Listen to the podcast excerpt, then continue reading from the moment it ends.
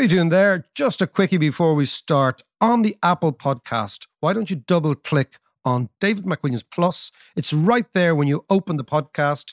You get ad free, you unlock early access.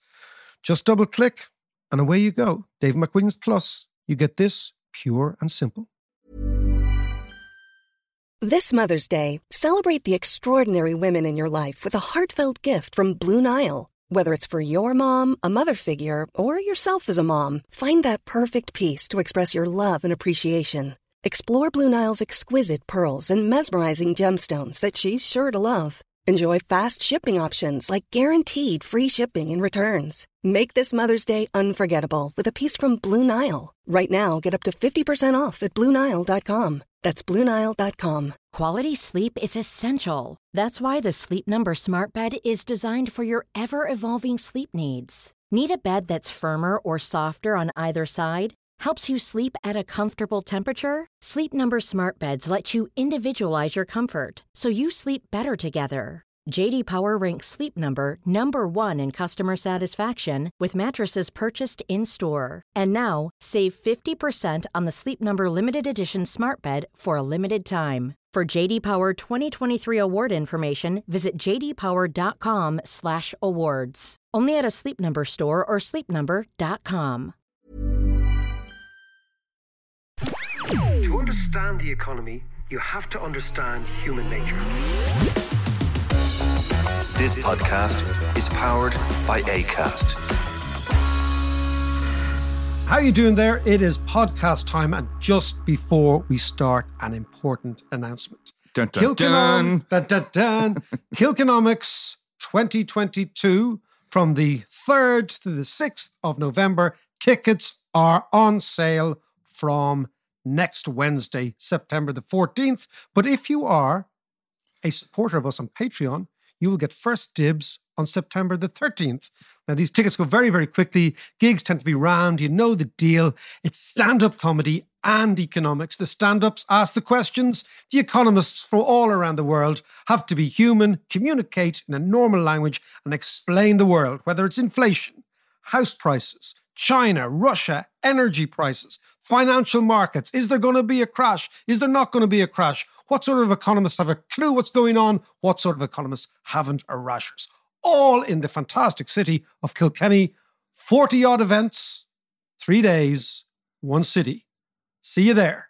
Tickets on sale, 14th of September, kilkenomics.com. That'd be brilliant, Mac. And we are going to do a live podcast. Well, that's going to be even more brilliant. Even more, even brillianter. now I want to discuss, John, the bizarre, perplexing, and actually, frankly, quite confusing country that is, if we look out the window, about 70 miles across, Across the Irish. Sea. It's called the United Kingdom, You or can- maybe the disunited kingdom. you can see it on a clear day. You can see it, in the, unfortunately. it is now on its fourth prime minister, John, Yes. in six years. I'm Yeah. thinking it's a bit like, you know, there was a new iPhone today, Yes. right? This week, the iPhone 14, apparently, right? yeah, I thought it was number 64 Well, I think that the, the Tories are a bit like iPhones, right? Like every two years, you have to upgrade the model, right? And you've got what, what little app do you what little app do you want here? And then you add Yeah. this little tweak that nobody wants, right? But it's a new version, it's a new thing, and then you just Yeah. increase the price of the thing. yeah, it's right? just So photo ops. Liz Truss is the i she's the iPhone 14 of the Conservative Party, and she may there may well be an upgrade in six months' time. There may well be an upgrade, but it does. And the important thing is that the UK prided itself on stability, strong government. This is what they always talk about, mm. and having four prime ministers in six years. You know, so you go from Cameron to Theresa May to Boris Johnson to Liz Truss. Yeah. The common denominator in all of them is Brexit. Yeah. Okay. Yeah. So Cameron unleashes Brexit. Gobshite. May tries to negotiate Brexit. Johnson is created by Brexit and deploys it to get into power. And Liz Truss now is the iPhone 14 of Brexit, the upgrade who's going to be. But it, what it tells you is that the society, there's something deeply fractured, that Brexit was an explosion that went off at the core of British society. But the, but not only that, I mean, all those people that you you mentioned, they were all a little bit ambiguous about Brexit in itself. You know, Liz Truss started Well, as as it- anti-Brexiteer. She was a Remainer. Boris Johnson famously had his two articles ready to go. Which way was he going to go? Theresa, Theresa May, May was a Remainer. David Yeah. Cameron was a Remainer. yeah, Yeah, no, and he kicked it off the gobshite. Well, you know the interesting the other interesting thing about so on the one hand you have this kind of chaotic feel, then on the other hand, this new cabinet that she's apparently going to unveil is going to be the most diverse cabinet in the UK. Going to have far more black people in it, far more people of Pakistani and Indian origin, far more women, far more immigrants. It's going to be the most diverse cabinet. And yet what is amazing is that the immigrants are the most right wing. And our assumption always was that the immigrants would be left wing because they'd come into society, be a little bit poorer. But it's actually sort of panning out that the, a lot of the immigrant votes are people who are going to get up and go. You know, I don't Well, need the welfare. Immigrants tend to be more ambitious anyway. so what we're having is a real total change in the face of British power Yeah, at a time when the economy has never been weaker. I mean, I was over there uh, last weekend, last Saturday, talking at the FT Festival's annual, the FT Weekend's annual festival, right? Shindig. Now, in fairness, that is that is the Financial Times. It's only a certain is that the, the fancy one up in the? oh, the, festival that we went to. Yes, we spoke at that before. didn't spoke at that before, That was- and we That was great. and actually. we we remember we sat down and we chatted to Vivienne Westwood. That's right. Yes, about we the pistols and Malcolm McLaren and all that sort of stuff. But anyway, I was speaking about that at that last week, and there is a real sense of trauma in the UK. And anybody I met over the weekend, the chats were a lot of it was politics, Mm, and there was a real sense that which you don't get here, right? Yeah. That that they are on a path that none of them can really figure out where the end game is. The society, I mean, the inequalities in the UK, I mean, there's inequalities everywhere. The data will tell you Irish inequality is half as bad as the UK, but the reality of that is this extraordinary sense of the haves and have-nots. Yeah. You really feel it there.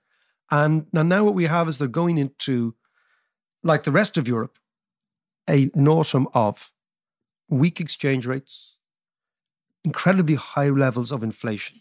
And the problem with the UK is that inflation in the UK comes from two sources one is energy, and one is the exchange rate. And every time the exchange rate goes lower, the price of imported goods goes higher, and you get higher inflation. You have a Bank of England that is miles behind the curve because they don't want to raise real interest Yeah, rates. What, what is with the Bank of England? There's a fella called Bailey runs the Bank of England now. Really inconsequential lad. Shouldn't be let out in his own on telly. You know, Yeah. he's, no, he really he shouldn't. do- Like he should have a minder. This guy took over from Carney. There's a guy come from for so Carney is Canadian Jesuit educated, Yeah. former Goldman Sachs, as swanky as BJ's, as sharp suits, you know, silver tongued, all that sort of thing. Yeah. Plays the game really well, right? Okay, whether you like it or not. Former Bank of Canada governor, then Bank of England governor, very much an insider in the Mario Draghi. Yes. Yeah. You know, he seemed to be pretty effective. very effective. But I mean, uh, the critics would say it's all style and substance. In actual fact, he he was governing at a time when inflation was low. That inflation gave them the sense that they were in control, etc. Yeah. This new fella now just seems to be, at least when he speaks in public, doesn't seem to have a very good economic brain, which is a little bit worrying. Right. Although our lad now, Makhlouf, Yeah. nobody knows what type of brain he has because you've never heard him speak. Yeah, well, he's never here. Yeah, exactly. So he's still in Greece with his ma in the COVID. That's right. Right. But when we come to talk about the UK, what I want to talk about now is obviously they have a new prime minister. Mm. I want to talk to Douglas Alexander. I met him over the weekend, old mate of mine, right? He was on Uh, the podcast so- there a few months ago. He's brilliant. This man has been the Scottish Secretary, Transport Secretary, Transport Secretary, the International Development Secretary in the cabinet under Blair when he was young, when he was in his 30s, and he was in the cabinet under Brown, the only person to be in both of those Labour cabinets. Right. Okay. You know, he is He knows his onions. Huge, what a huge experience, huge experience in government. He knows what it's like. Yeah. Uh, all around good egg. Unfortunately, a Rangers fan, so he's not feeling great this this morning and this week. So let's go to Scotland. Let's go to Glasgow and talk to Douglas Alexander. Douglas Alexander, how are you? Good to see you. I'm very well, thank you, on this historic week. Well, I was just going to. I was going to. Before we start, we have to just have a quick, a quick genuflection to the old firm last Saturday. I'd Four really rather nil. not, if that's okay. What, what's, what's happened to Gers? Well, the truth is, let's start with the good side. For the first time in more than a decade, you've got two Scottish teams in the Champions League. So Britain may have left, left Europe, but Scottish football seems to be joining Europe. Um, but it was the first Old Firm clash at Parkhead uh, this weekend and Rangers got truly hammered. They got taken apart by Celtic, and under uh, Postecoglou, the Australian manager of Celtic, they're pretty rampant domestically at the moment. Start of the season, and they're five points up. So you just got a long, long winter ahead. The Ibrox community is a long winter ahead. Well, honestly, the Ibrox community is looking forward to European football. So, for the first yeah. time in more than a decade, uh, Rangers have qualified for the Champions League group stages. So yeah, no, it's a big deal. It's a really big deal. Yeah, whether it's Ajax, whether it's Napoli, whether it's Liverpool coming to Ibrox, there's some consolation for Rangers fans even after a pretty grim weekend. Okay, well let, us leave the football and uh, but I was we were also we, we were we were chatting just so so you listeners know Douglas and I were chatting in London last weekend. We were also lamenting the shambolic end of the Linfield campaign in Europe when they were in the last minute of extra time, they had a four on one overlap and they thought they did one and then Linfield went out. Anyway, enough of Rangers and Linfield because that'll inflame inflame some of our, our listeners that were even talking about those crowds. Including Doug, myself. Including, including John, exactly. including John. Okay, let us talk. Douglas, I got the palpable sense, obviously it's a historic week, but I just want to do more of a state of the nation discussion with you each time I've been over in the UK in the last while, which hasn't been enough in fairness, but there is a palpable sense of a country unmoored, not unhinged, but unmoored yep. from the anchors of stability that characterize normal economies, societies, etc., political infrastructures. Give me a sense of where you think the UK is. What sort of in tray does Liz Truss have, and what might she do, and what could be done? Someone said at the weekend the only thing that's missing from Liz Truss's entry is Armageddon. You know, it is a brutally horrible entry. And that's really because both the politics and the economics of the UK has been unmoored in recent years. I mean, let's remember Boris Johnson was desperate to be Prime Minister, but in 2010, Gordon Brown lost office to David Cameron. We had a coalition for the first time for five years in many decades. But since then, we've had a rapid succession of changes. David Cameron goes after the Brexit referendum, then Theresa May, then Boris Johnson, and now, of course, Liz Truss. And I think there's been a really big shift in British politics in the last decade, which is, if you like, the central currency of elections not being economics, but being identity. The big questions in British life over the last few years have been who are we? Are we Scottish? Are we British? Are we British? Are we European?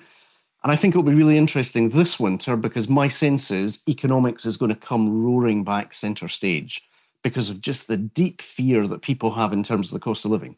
So politics has shifted significantly over recent years, but also that is underpinned by a really bad combination of low growth and high inequality. And if you like, that combination explains the disaster that was austerity at the early part of the decade the struggle to find economic growth over the last two or three years, and the really chronic state of a lot of public services right now in the UK. So the UK is, is listing. The ship of state is listing as Liz Truss takes the bridge. And let's just focus on the economics. I was going to call this podcast, I was just pottering around this morning, when the IMF bailout happens in the UK. And the reason I'm saying this is not actually to be inflammatory, but there is a constellation of events that could occur which could put the UK economically, if Liz Truss does the high spending, low tax combo that she's going to go for, high, high borrowing when the currency is already very, very fragile, when the rate of inflation is predicted on some predictors to be as high as maybe 18% next year, where the Bank of England is well behind everything simply because it can't raise real interest rates to 18% because the economy would crater, particularly an economy that has been sustained not unlike our own economy, many Western European economies, not unique to the UK, by huge levels of personal uh, and corporate debt. So you've got all these various different uh, factors going on. Give me your sense of the economics of the next couple of months. As you say, economics will come roaring back. Well, making a sense of the economics, I think you actually have to start with the politics. Liz Truss has been chosen by significantly less than 1% of the UK population. about 170,000 okay. Tory members. They are overwhelmingly white, overwhelmingly old, overwhelmingly in the southeast of England. And if you like, why she managed to best Rishi Sunak in this contest is because she understood better than he did that conservatism's ruling orthodoxy has become cakeism. Okay. The belief that you don't need to make difficult choices, whether on borrowing or on taxes or in economics more generally.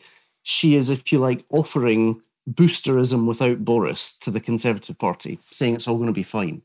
Now, the reality is the economic conditions she inherits are anything but fine.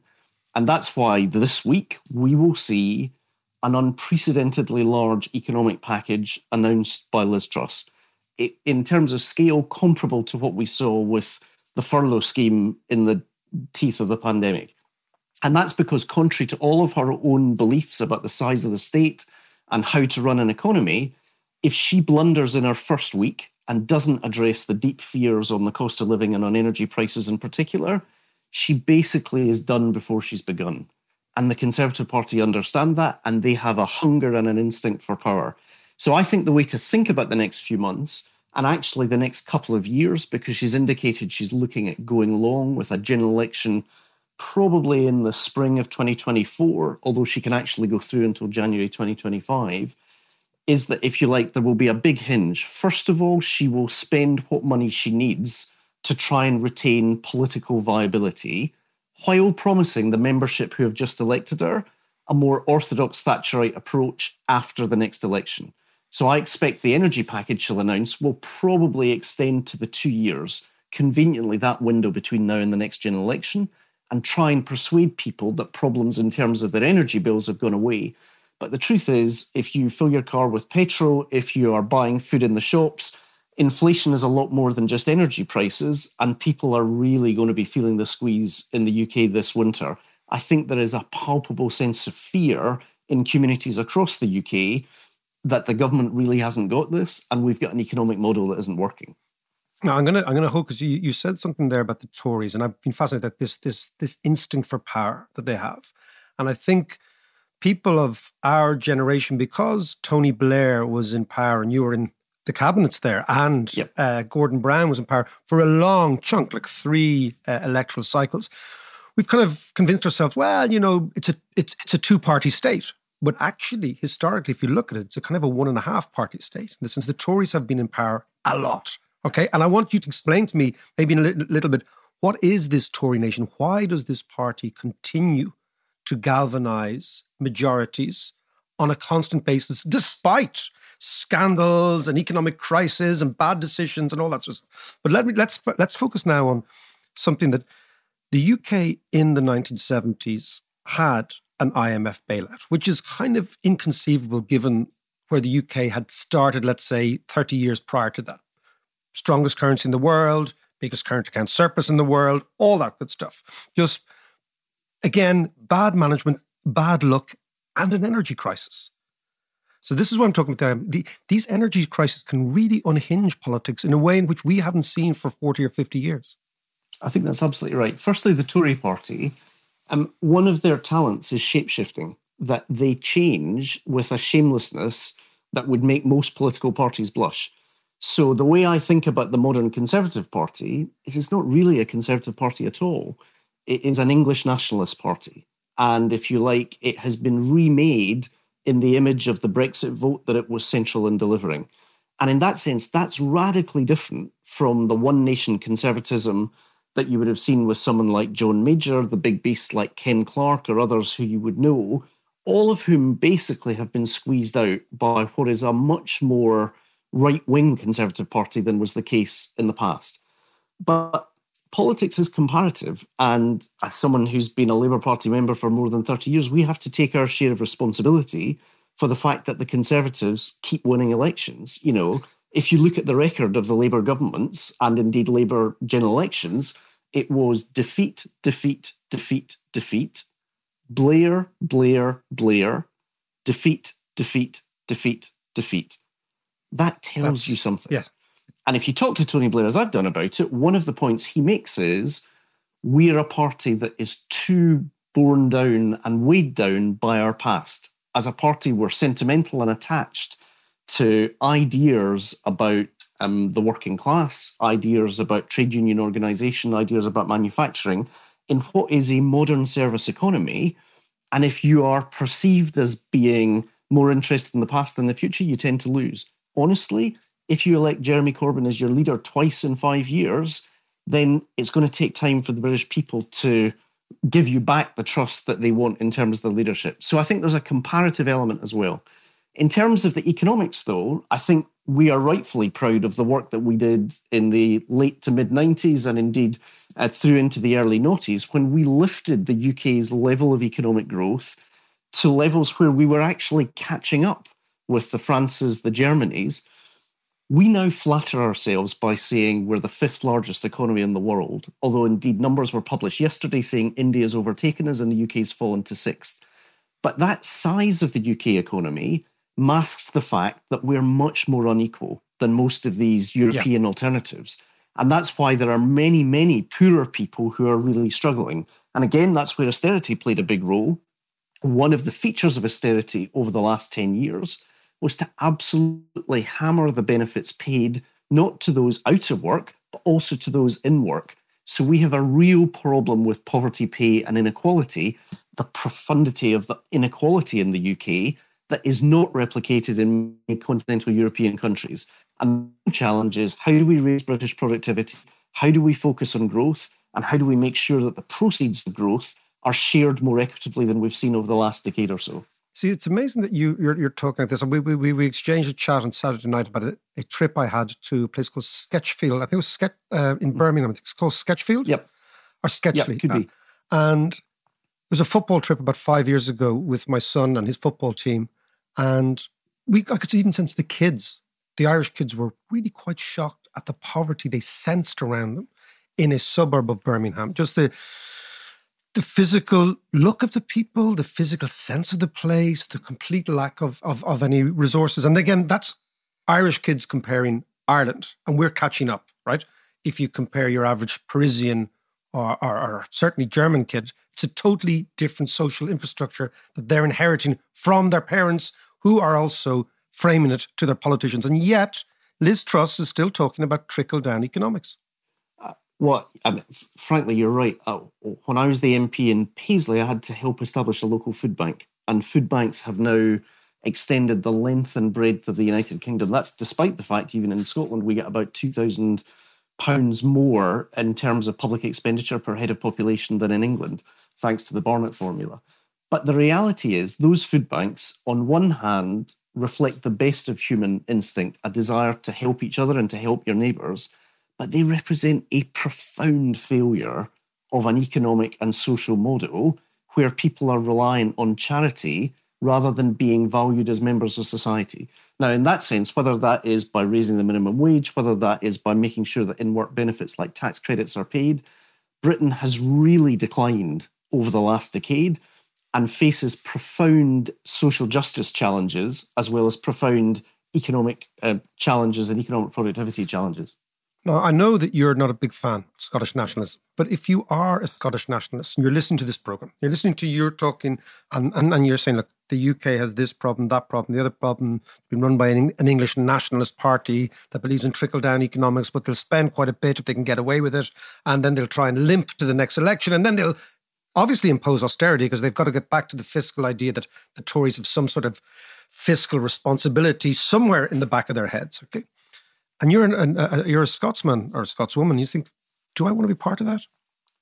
Well, two parts of that. First of all, I don't believe the Tories um, are going to win the next election. I think genuinely Keir Starmer is doing a good job, and there is every prospect that Labour can win. It's far from in the okay. bag, but okay, fair um, enough. that's a genuine option in a way that, frankly, a couple of years ago would have been almost unimaginable. People thought maybe he can be Neil Kinnock, but he can't be Neil Kinnock and John Smith and Tony Blair in one term. Mm-hmm. Most commentators now think certainly we need to take that seriously. So, first of all, that's a realistic okay, possibility.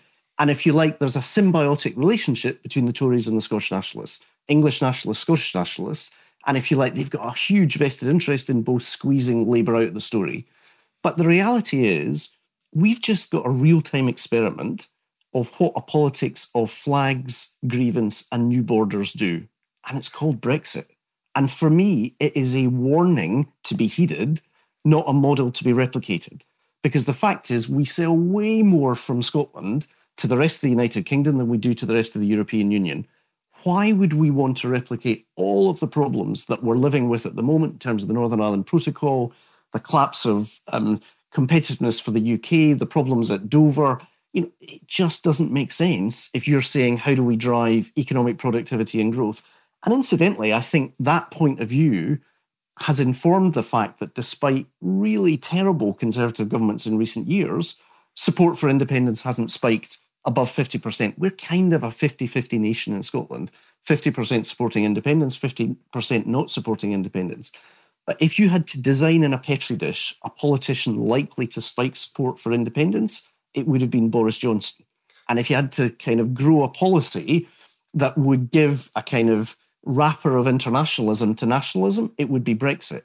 And despite Brexit, despite Boris Johnson, Scots with a quiet determination have said, frankly, we don't believe that this is a magic door that you need to walk through and it solves every problem. So my view would be goodness knows the United Kingdom's got a huge range of problems, but the nationalists just haven't come up with answers. And our good friend Mark Blyth has realised that recently when looking for information on the Scottish Government website and getting a lot of publicity in Scotland hard work of making the case for the economics of independence simply hasn't been done since the last time we voted in 2014.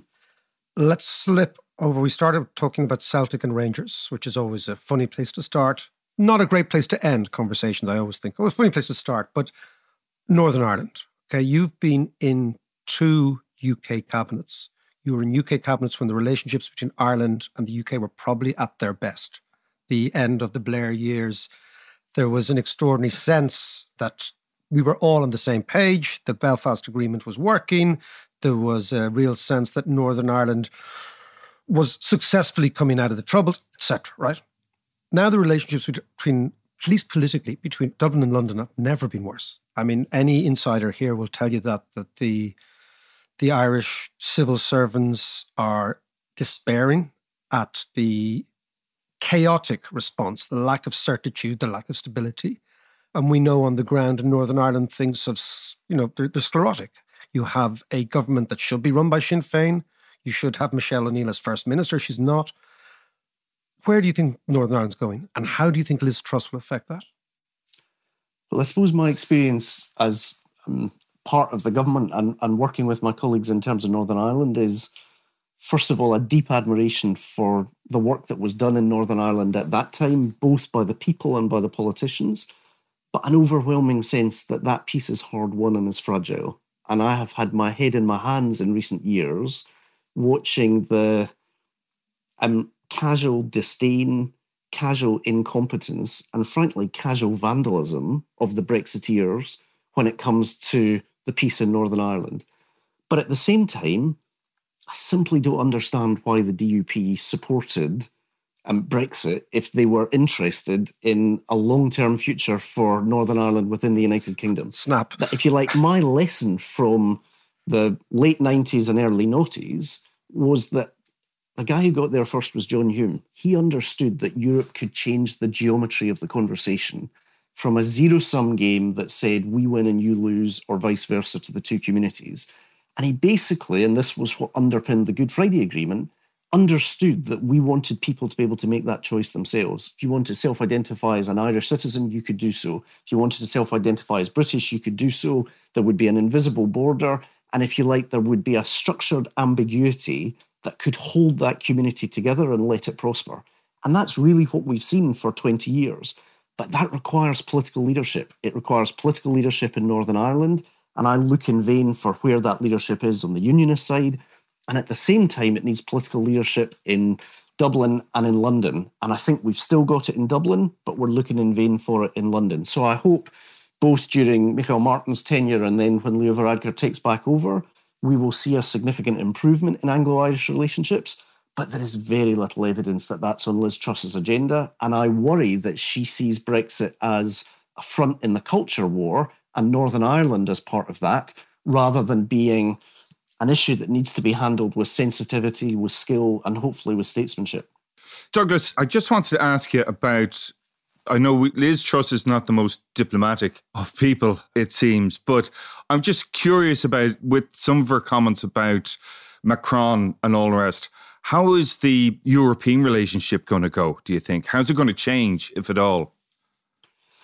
Well, listen, we will find out. I hope that those spectacularly ill judged comments about Emmanuel Macron um, were campaign talk rather than governing talk. The idea that you don't immediately recognize France, who incidentally, as the UK, we're in a military alliance with, as being one of our partners, Yeah. um, and said the jury's out, is just, it's bad politics, it's bad diplomacy, and it's stupid statecraft.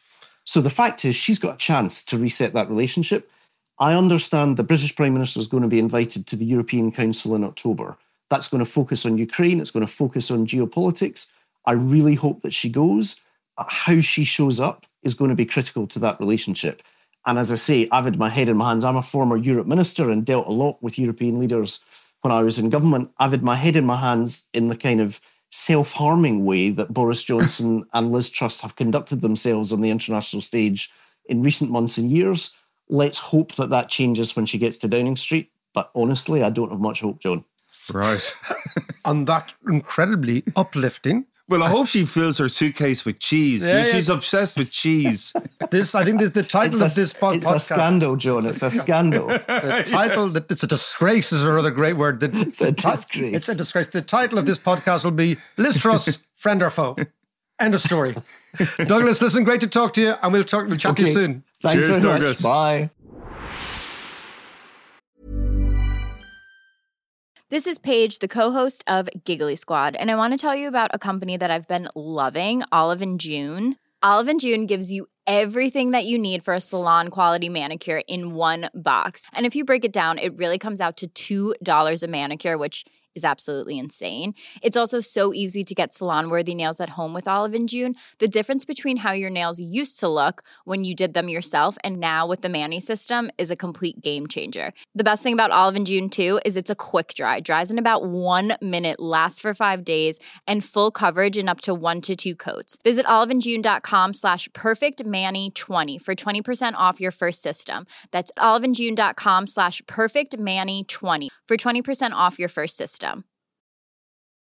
I'm Sandra, and I'm just the professional your small business was looking for. But you didn't hire me because you didn't use LinkedIn jobs. LinkedIn has professionals you can't find anywhere else, including those who aren't actively looking for a new job but might be open to the perfect role, like me. In a given month, over 70% of LinkedIn users don't visit other leading job sites. So if you're not looking on LinkedIn, you'll miss out on great candidates like Sandra. Start hiring professionals like a professional. Post your free job on linkedin.com/people slash people today. A lot can happen in three years, like a chatbot may be your new best friend. But what won't change? Needing health insurance. United Healthcare Tri Term Medical Plans, underwritten by Golden Rule Insurance Company, offer flexible, budget friendly coverage that lasts nearly three years in some states. Learn more at uh1.com. I love the way Douglas described the Tory party as shapeshifters, Yeah. which, by the way, Liz Truss just fits in there perfectly because she's the ultimate shapeshifter, going from a Lib Dem to Tories to Remainer to Brexit. You know, she's Well, I- Do anything she's, for she's doing well. well, I mean, the, the extraordinary thing about the Tories, John, is that Britain is a Tory nation, right? yeah, They have been in power. I'm not sure of the actual figures, but I think it's about 70% of the time, maybe even higher than that, since the Second World War, right? We tend to think that Labour are an alternative, but it's only never now and then. I think Douglas, I think he was going defeat, defeat, defeat, Blair, Blair, Yeah, yeah, Blair, yeah. defeat, defeat, defeat, right? yeah. So then you see, okay, so the Tories are to English politics what Fianna Fáil used to be to Irish politics. Right. Fianna Fáil used to be able to be a thing of all, the jack of all trades. Remember they used to be like, Yeah. Charlie I would be, I'd be spending loads of money. No, no, I'd be fiscally conservative. I'd Yeah, be a yeah. radical We need to tighten our belts. We need to tighten our belts, right? But the Fianna Fáil managed to be voted in by the richest people in society, the builders and all those things years Yeah. ago, right? And yet represented the poorest people. And they tended, to, you know, because they they do the whole thing. They'd be got the, the GAA matches, they'd be at the funerals, Yeah. they'd be at the other thing. They'd be like, you know, they'd, they'd have the one hand on the 1916 rising, right? And the other hand, they'd be on the Good Friday Agreement. Yeah. Like they were everything, to all of it. And they, they've lost that power. They've lost that knack yeah. and they've really lost. Now the Tories have exactly that sense. Now, what is really interesting about this branch of Tories, if you think about the Conservative Party, the key is in the name is to conserve, Mm. right? Mm. And this is an Edmund Burke, an Irish Tory man who wrote, if you're actually interested in this thing, Edmund Burke's Reflections on the French Revolution, I think it was published in about 1795, is still worth reading in terms of understanding the difference between. So the Tory party is about conserving. So conservatism is all about legacy and tradition and not being too radical, right? So you inherit what their idea was things that are passed down, passed down because they work. And the idea of disrupting all that is actually a radical change in society and too radical. So the Mm. best thing is incremental gradualism, etc. Right? That was the Tory party, right? Under Liz Truss and under Johnson, it has become the disruptive party, not the conservative party. Yeah. So conservatism is about stability. It's about long term. It's about we know the people. We are what we are. It's a sense of permanence. Yeah. What Johnson and Truss are doing is something quite radical. It's a radical departure from this. It's actually the disruptive party. And it comes from, you know, that Silicon Valley, you know, move quickly and break things. Yeah, You yeah, know, yeah. Exactly the thing you should not do to run a society. Yeah. Okay. And again, do, do the times that we're living in not require Well, a bit of difference? this disruption, they probably do. They probably do.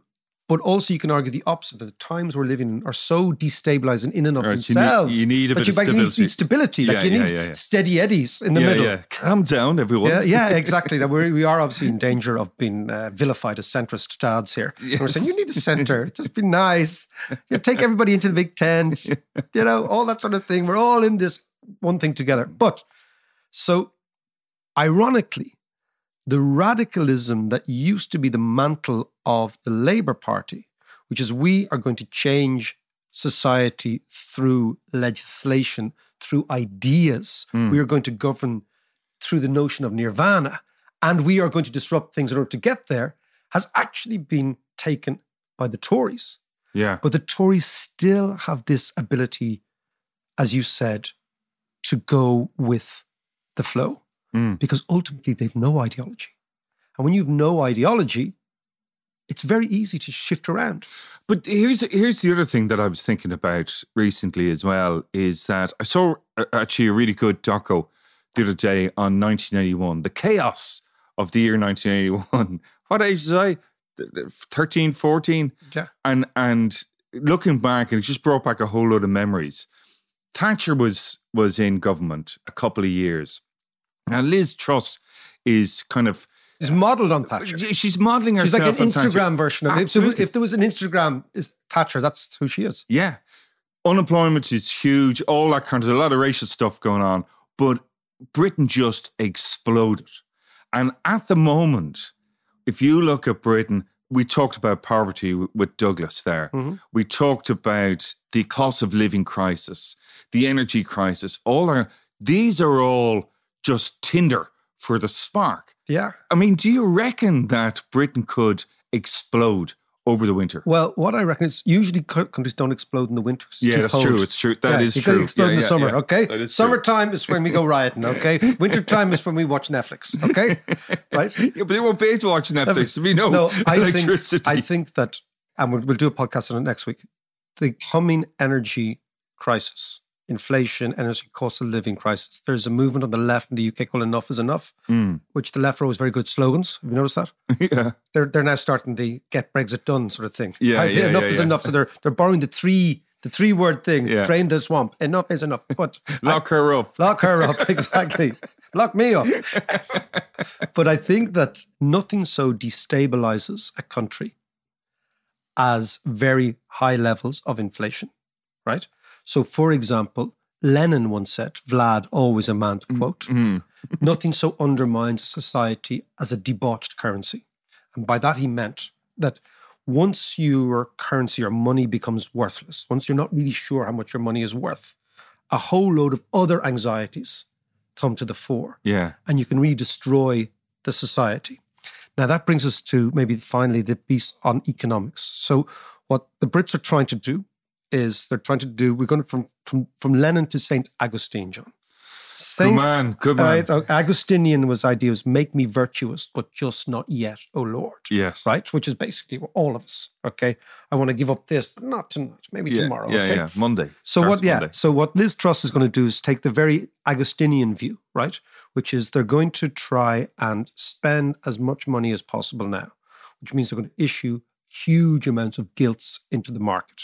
That means the British long-term interest rates, by definition, are going to rise and Okay. rise quite, quite rapidly.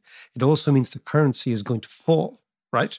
And Right. what she's trying to gamble is that that combination will allow her to have a huge war chest, which she will then use to subsidize energy prices and bring down the cost of energy increases to the average person in the next couple of weeks. Now, we're going to do the same thing, by the way. Right. All of Europe is going to do the same thing. We're probably, hopefully, going to use, for clever, uh, the windfall surplus and corporation tax to do that. Oh, we got another four billion or so something you- there you- recently. Yeah, so you do you you spend that on on on capping Yeah. price increases. So basically, what what happens is you've got an energy crisis, which means there's a massive transfer of wealth from the producers of energy, Mm. Russia, Saudi Arabia, et cetera, et cetera, to the consumers of energy. Yeah. Right now, the way in which you protect the consumers of energy is the state comes in and caps the prices, but somebody has to pay those producers. So there has to be a transfer of resources to the producers of energy in order for us to get it. And I think it's a very clever way of spending your tax windfall. And the reason it is, is that if we allow inflation to become embedded in the system, remember we talked inflationary expectations, yeah. where everybody's wage increases go up and everybody feels like, I want 10% next year, 20% the year after, Yeah, yeah. Then you have this wage price spiral, which is much more debilitating to a country than simply using a bit of a windfall tax gain to prevent that. So prevention is always better than cure. Mm. So to prevent that, we've got to go in like this. We can do it from a tax windfall. The Brits don't have that tax windfall. So what they're going to do is borrow for that, right? Right. And then, in order for her to go back to the home counties and the shires in 12 months' time or 18 months' time and say, I'm still a conservative, even though I'm spending like Juan Perón, the actual former Argentinian Yeah, man, yeah. okay? She'll have to say, We are now going to stop spending after you vote us in. Right. So we're going to actually bring forward austerity. We're going to cut your taxes and we're going to go back to the red trouser brigade Toryism, right? Right. That's the politics of it. Yeah. The economics and the finance of it are will the financial markets allow them? Will the bond markets allow them? Yeah. Will the currency markets allow them? I mean, James Carville, the raging Cajun, right? Yeah. Yeah. Who was Bill Clinton's chief of staff and, uh, and a most extraordinarily incisive man. He's still around, actually, He's still doing around. You see him on American TV every now and then. He was saying in 1997, 1996, when Clinton was hemmed in by the bond market, he said, if I come back in the new world in the next life, I want to come back as the bond market. And what he meant by that is the bond market at a time of crisis becomes so strong. Yeah. And I think there is a very significant likelihood of a bond crisis in the UK this winter. That the financial markets will just say these figures don't add up. Your budget deficit figures are too high. Your tax base is too low. Your ability to borrow is limited by the fact that your real interest rates will be so high. You'll have to pay us so much. Why will you have to pay us so much? Because your currency is so weak that we have to be compensated Yeah. as foreigners for holding because the UK borrows in the foreign market a lot. So that's why I think so. I took back for your 1981 question. I think it's more like the late 70s Okay. than the 80s, but you might have the same type of evolution. So in the late 70s, you get an energy crisis, you get a government that isn't popular, you get lots and lots of industrial relations crises, you get the three day week, all that sort of Yeah. stuff, right? And you get a bond crisis because money flies out the door, right? Already, Brexit has made international capital jittery about the UK. Yeah. You superimpose this on it, and I think there's a real likelihood that the UK ends up in a bond cul-de-sac in the next 18 months, something they haven't experienced for 50 years. So if that happens, what are the, what are the implications for us then here in Ireland? Well, it's that's it's fascinating. If we had been sitting here 25 years ago, good chance we'd be here 25 years hence. Two Well, old, I'm not so Two sure, old Mike. pelicans saying on Zimmer frames. But when Ireland and the UK were so profoundly intertwined financially, like don't forget that Ireland had a currency crisis because the UK in September of 1992 fell out of the European exchange rate mechanism. Back Yes, then, we were well. regarded as basically a Britain light. Yeah. That has completely changed. Ireland has totally divorced itself from the UK financially, like 100% financially. Mm. And I mean, we've, we've, we've given the figures before. Export wise, 1951, when Winston Churchill was in his last second term of office, uh, 93% of our exports went to the UK. It's now 11%. So we've completely divorced ourselves on that side as well. Yeah. So I think it's bizarre to say, but the more crises there are in the UK, the more jittery the UK capital markets, the more unstable it is as a place of long term investment or perceptions of long term investment, the more capital will look for other places to go. And as I always said, you know, when your neighbor goes bonkers, all you got to do is do nothing and you look really sane. Yeah. And that's precisely what's going to happen here. And a crisis in the UK, which in the old days used to drag us down, Yeah. financial crisis in the UK will be another windfall for us. Just a quick update on Patreon. If you want to go to Kilkenomics, the best economics festival in the world, November 3rd to 6th in Kilkenny. You, as Patreon member, will get first dibs on these tickets and they go extremely quickly. So, Patreon, first dibs, Kilkenomics tickets. No ads, early access, access to all economic courses, and of course, access to the conversation. For myself and John, answer your questions every single week. So, patreon.com forward slash Dave McWilliams. Sign up, all for the price of a pint.